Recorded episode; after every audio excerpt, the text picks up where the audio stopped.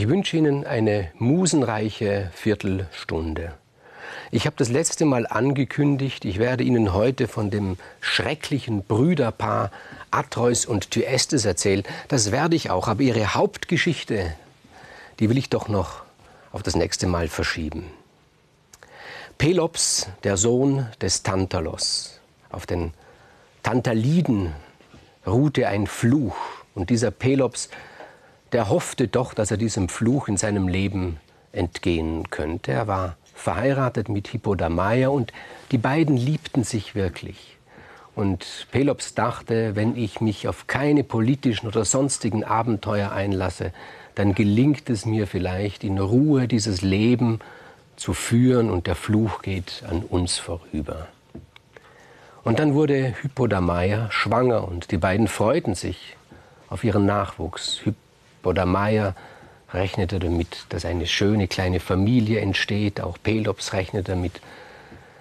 Aber dann bekam sie Schmerzen während der Schwangerschaft. Große, furchtbare Schmerzen. Ärzte kamen, untersuchten die Schwangere. Und sie stellten fest, dass Hypodamaya Zwillinge im Bauch hatte und dass diese Zwillinge sich gegen ihre Mutter richteten dass sie sich im Bauch der Mutter an die Mutter klammerten, dass sie voll Aggressionen waren, schon als, als Embryonen voll Aggressionen, voll Zorn und dass dieser ganze Zorn sich gegen ihre Mutter richtete. Und es bestand Gefahr, dass Hypodamia sterben wird.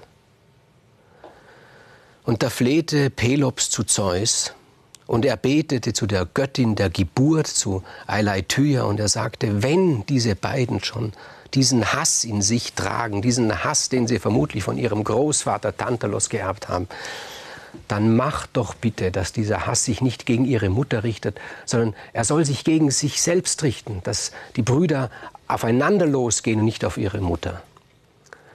Und als dann Hypodamia niederkam und die beiden zur Welt brachte, da waren die beiden Knaben so ineinander verkrallt und ihre Gesichter waren schon so von Hass und Zorn aufeinander verzerrt, dass Pelops erschrak.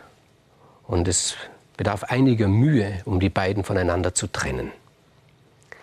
Die Söhne bekamen die Namen Atreus und Thyestes. Und von allem Anfang an war klar, man kann diese beiden nicht zusammenlassen. Sie wurden untergebracht an verschiedenen Enden des Palastes. Und nun geschah etwas Merkwürdiges. Wir würden denken, dass Hypodamaya diese ihre Kinder ablehnt, dass sie sie nicht mag, weil sie ihr so viel Schmerzen zugefügt haben. Aber es war nicht so. Ganz im Gegenteil. Mit besonderer Liebe, mit einer Affenliebe schon nahezu wandte sie sich diesen beiden zu. Sie vernachlässigte ihren Mann, sie kümmerte sich gar nicht mehr um Pelops, sondern sie ging immer von einem Teil des Palastes, in dem Atreus lebte, zum anderen Teil des Palastes, in dem Thyestes lebte. Und diese beiden Brüder kannten eigentlich nur ein Thema. Atreus erkundigte sich nach Thyestes, Thyestes erkundigte sich voll Hass nach Atreus. Und da begann nun Hyperdamaya ein merkwürdiges Spiel. Sie schimpfte bei Atreus über Thyestes und sie schimpfte bei Thyestes über Atreus und gewann so die Zuneigung und die Liebe der beiden Brüder. Ein merkwürdiges, ein teuflisches Spiel.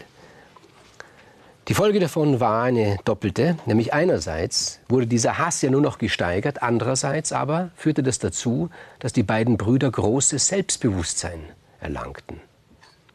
Für Pelops war in dieser Familie gar kein Platz mehr. Er zog sich zurück, er zog sich in die Wälder zurück, er lehnte sich an den Stamm einer Eiche und er verschaffte sich auf ganz unmännliche Art und Weise Erleichterung. Er weinte einfach und es tat ihm gut. Er saß dort Nachmittage lang, tagelang an dieser Eiche und weinte. Aber in dieser Eiche lebte eine Nymphe. Und diese Nymphe, die kannte nun den Pelops schon, weil sie seinen ganzen Schmerz kannte. Und eines Tages trat sie aus dieser Eiche hervor und erschien ihm. Eine wunderschöne, zärtliche Nymphe, die ihn tröstete, die ihn streichelte, die ihn liebte. Und er, er liebte diese Nymphe. Und dann wurde die Nymphe schwanger und sie gebar ihm einen Sohn. Und er nannte diesen Sohn Chrysippos. Und diesen Sohn liebte er über alles. Ein Doppelleben führte der Pelops. Einmal war er zu Hause, am Hof, der König, und dann war er im Wald, dort wo sein Herz war, bei seiner anderen Familie, bei der Nymphe und bei seinem Sohn Chrysippos. Und eines Tages kam er in den Wald und da war die Nymphe nicht mehr da, sondern es war nur noch die Wiege da, in dem sein Sohn lag. Und da musste er sich entscheiden. Wird er nun zu diesem Sohn, zu diesem Bastard stehen, wird er sich zu ihm bekennen oder nicht? Und für ihn war das gar keine Frage. Natürlich wollte er sich zu Chrysippos bekennen. Er nahm ihn mit nach Hause, rief seine Frau Hypodamaia zu sich und sagte, all unsere Liebe, auf die wir gehofft haben, wir beide, von Anfang an, die ist gestorben.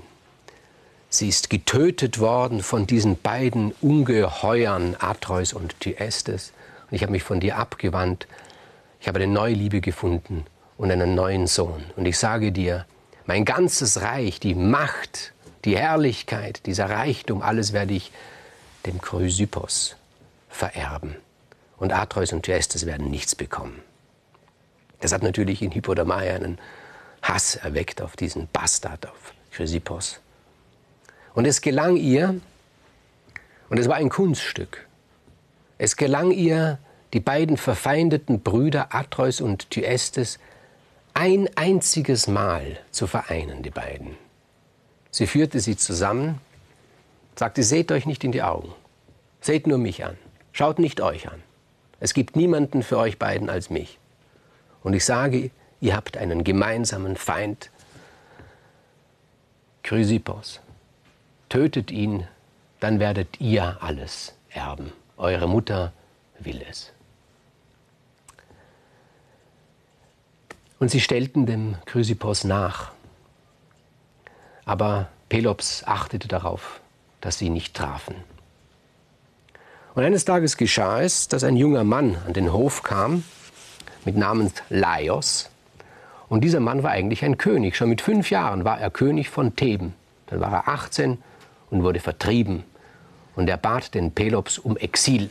Und Pelops gewährte ihm dieses Exil. Eine Freundschaft entspann sich zwischen Pelops und dem Laios und vor allen Dingen eine ganz innige Freundschaft zwischen Laios und Chrysippos. Und die beiden liebten sich. Ich muss dazu sagen, Männerliebe wurde damals ganz anders gesehen wie heute. Und Pelops sah das gern, dass Laios und Chrysippos sich so gern hatten, dass sie Zuneigung fanden, dass sie sich umarmten, dass sie sich küssten. Und dann wurde der Thron in Theben wieder frei und Chrysippos und Laios beschlossen, gemeinsam nach Theben zu gehen, denn Chrysippos hat schon mitbekommen, dass seine Brüder Atreus und Thyestes ihn verfolgten. Und dem Pelops war es recht. Nun, Laios war seinerseits verheiratet mit Iokaste in Theben. Das war eine Scheinheirat. Als König musste er heiraten. Und wie gesagt, die Leute hatten nichts dagegen, dass er einen Liebhaber hatte. Sie verlangten nur, dass er halt auch Kinder bekam, dass er doch die Ehe vollzog mit seiner Frau Iokaste. Aber das wollte Laios nicht. Er wollte nicht mit ihr schlafen.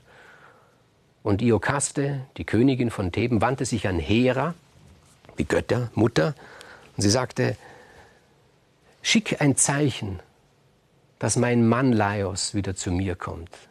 Wenigstens pro forma, dass wir Kinder bekommen. Und Hera setzte dieses Zeichen. Sie schickte eine Sphinx, ein ganz gefährliches Wesen nach dem. Das ist eine ganz andere Geschichte.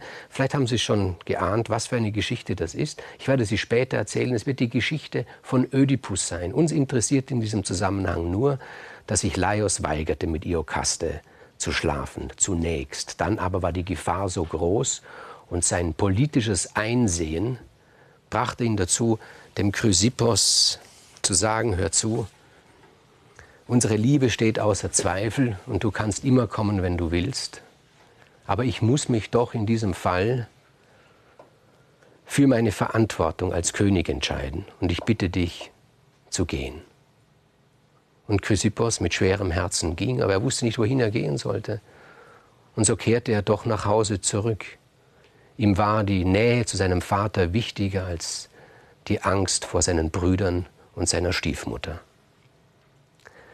Und er kam nach Hause und nun war er ganz ausgeliefert den Bösen, Atreus und Thyestes. Pelops, sein Vater, hatte sich wieder zurückgezogen in die Wälder. Und nun sahen sie eine Möglichkeit, den Auftrag, den ihnen ihre Mutter gegeben hatte, zu erfüllen. Sie lockten den armen Chrysippos in die Berge, in den Wald. Dabei wandten sie eine List an. Sie sagten, sie hätten sich geändert. Sie hätten eingesehen, dass man mit Hass nicht leben kann, dass der Hass in erster Linie das eigene Herz zerstört. Und Chrysippos, dieser naive junge Mann, junge Mann der ja nichts mehr wollte als Ruhe, Frieden und Liebe, er glaubte seinen Brüdern, irgendetwas schien ihm eigenartig zu sein, wenn sie mit ihm sprachen wenn er mit ihnen zusammen war und sie schmeichelten ihm, schmeichelten seiner Schönheit. Er war ja ein wunderschöner junger Mann. Während Atreus und Thyestes nicht schön waren. Ihre Gesichtszüge waren von Anfang an, ich sagte es, von der Geburt an durch den Hass verzerrt. Sie waren hässlich. Und es fiel ihm auf, dass sie nie einander in die Augen sahen.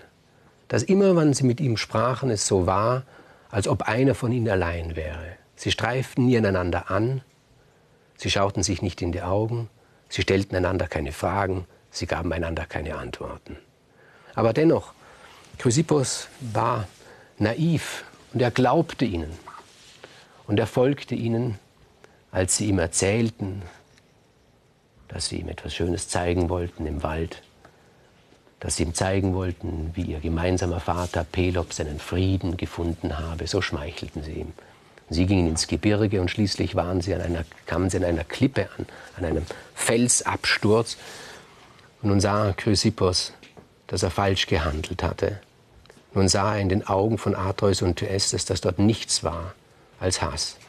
Er konnte nicht mehr vor, er konnte nicht mehr zurück. Und siehe da, es gab eine einzige winzig kleine Möglichkeit, dass die Sache doch noch gut ausging und die gründete im Hass der beiden Brüder, denn als sie vor ihrem Stiefbruder standen, da waren sie sich nun plötzlich nicht mehr einig, wer von ihnen beiden ihm den Todesstoß versetzen sollte. Es war eine Ehre für beide, ihren Halbbruder zu töten, und sie stritten sich darum, wer der Erste sein soll, der ihm den Dolch ins Herz stieß.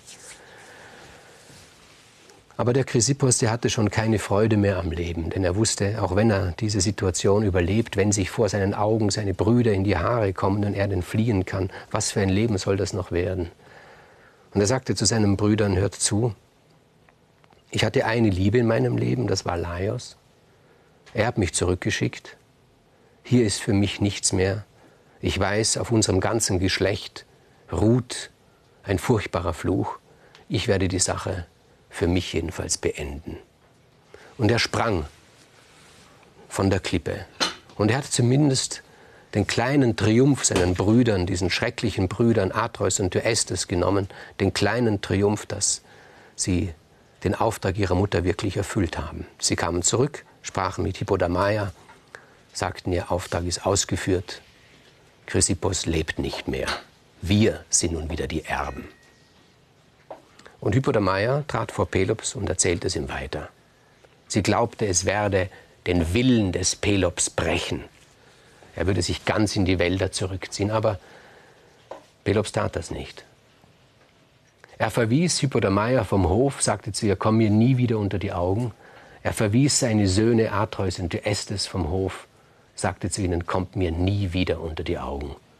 Sie verließen das Land beide in entgegengesetzte Richtungen und Hyperdamaya, die nun alles zusammenstürzen sah, ihr ganzes Lebensgebäude, die sah, dass dieses Brüderpaar sie selbst vergiftet hatte, sie nahm sich das Leben. Und so blieb nur Pelops übrig. Verbittert verbrachte er den Rest seines Lebens.